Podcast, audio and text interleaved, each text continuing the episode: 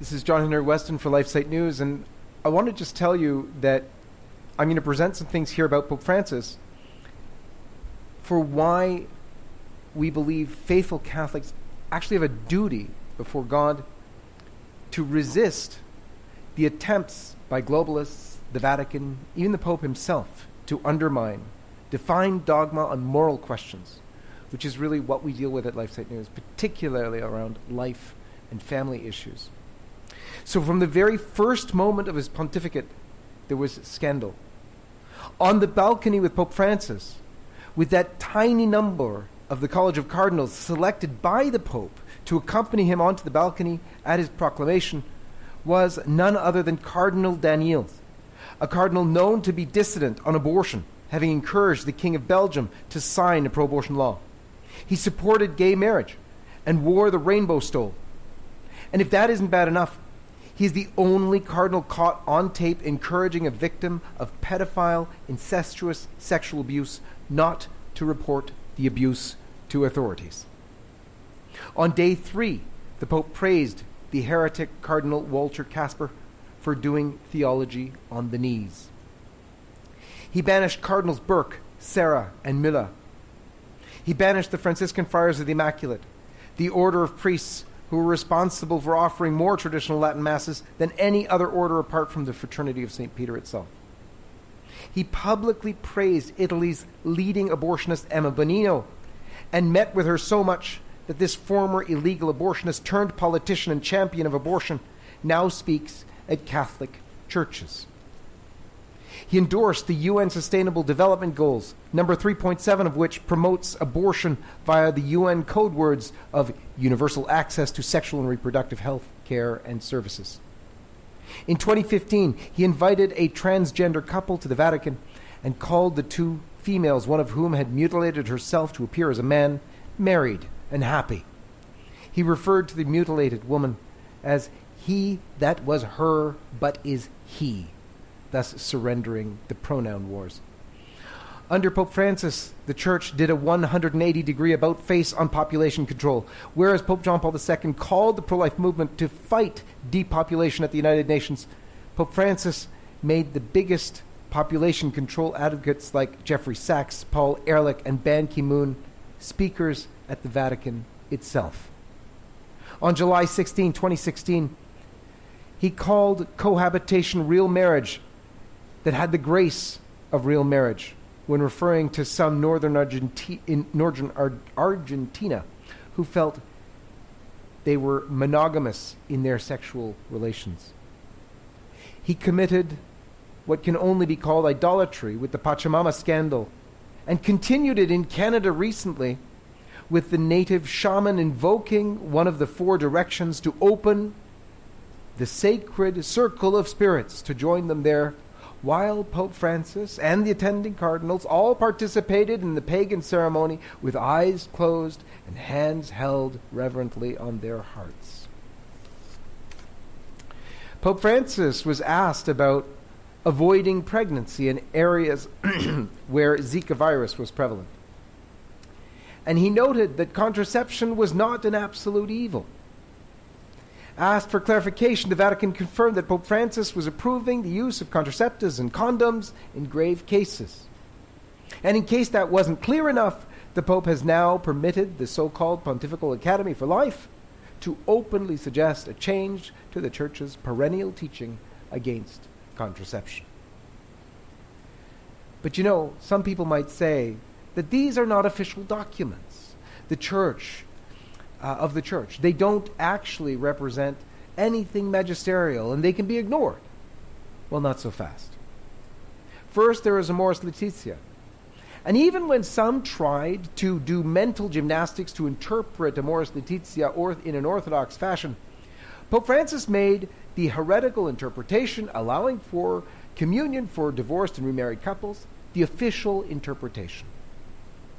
And then, in a rather little known passage in his 2018 exhortation called Gaudete et Exsultate, Pope Francis teaches the opposite of what Popes John Paul II and Benedict XVI taught regarding the preeminence of abortion as an issue of moral concern. Speaking of immigration and abortion, but of immigration, he said, and I quote, this is a quote from the exhortation Gaudete in, in, uh, et Exsultate. Some Catholics consider it a secondary issue compared to the grave bioethical questions. He continued, that a politician looking for votes might say such a thing is understandable, but not a Christian. He criticized those who relativize these issues as if there are other more important matters, or the only thing that counts is the one particular ethical issue or cause that they themselves defend. An absolute direct attack on pro life Catholics. And in the latest apostolic letter, Desiderio Desideravi, that addresses Holy Communion, the Pope said that all that was needed for the reception of Holy Communion is faith.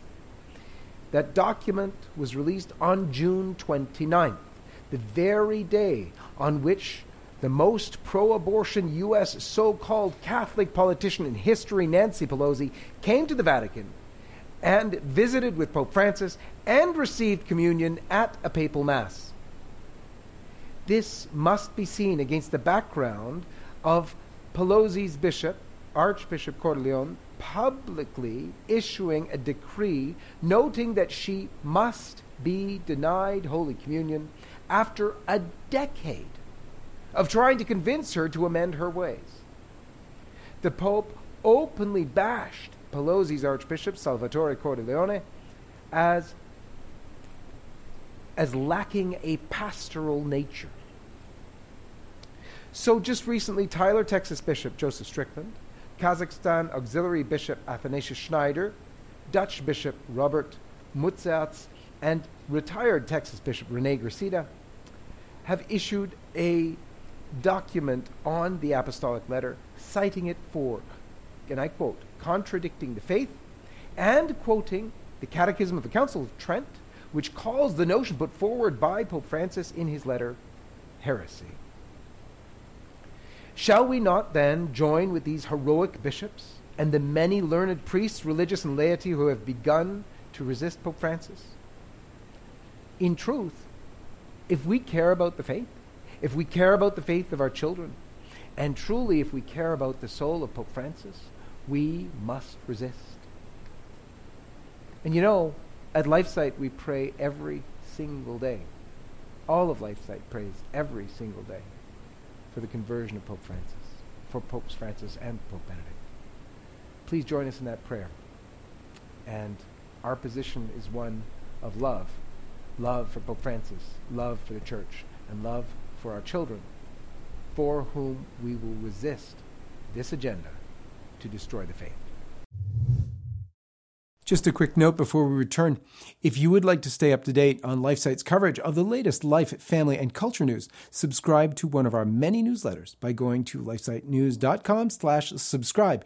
And if you'd like to help us bring our truth-telling coverage to millions around the world, please consider making a one-time or monthly donation at give.lifesitenews.com. And now, back to the video.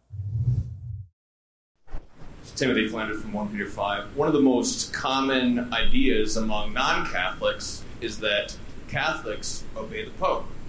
That's what we do. In fact, Bishop Burbidge recently in August said in his statement implementing Traditionis Custodes that fidelity and loyalty to the Holy Father is who we are as Catholics.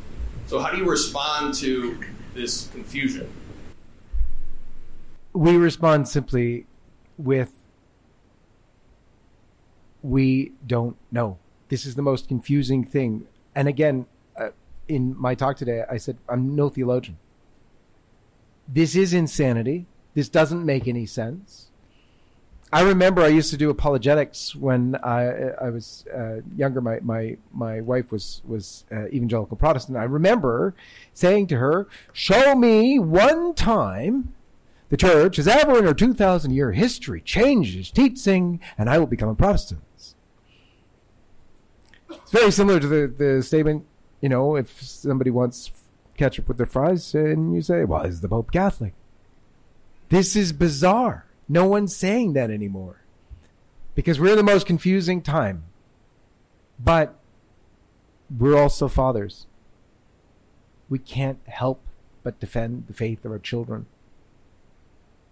If Pope Francis were a pastor in a church and he invited Father James Martin to come preach next Sunday, and he told us cohabitation is real marriage and has the grace of real marriage, and he told us that in some cases, in grave circumstances, contraceptive could be allowed, and he told us that divorced and remarried Catholics could now come and receive Holy Communion. And he told us that, well, population control really is probably needed. We would leave the parish. We wouldn't hate the pastor. We would tell our kids to pray for the pastor because the pastor needs help. That's what we have to do. We're simple. I'm no theologian, but I am a dad of eight children, and I will defend their faith.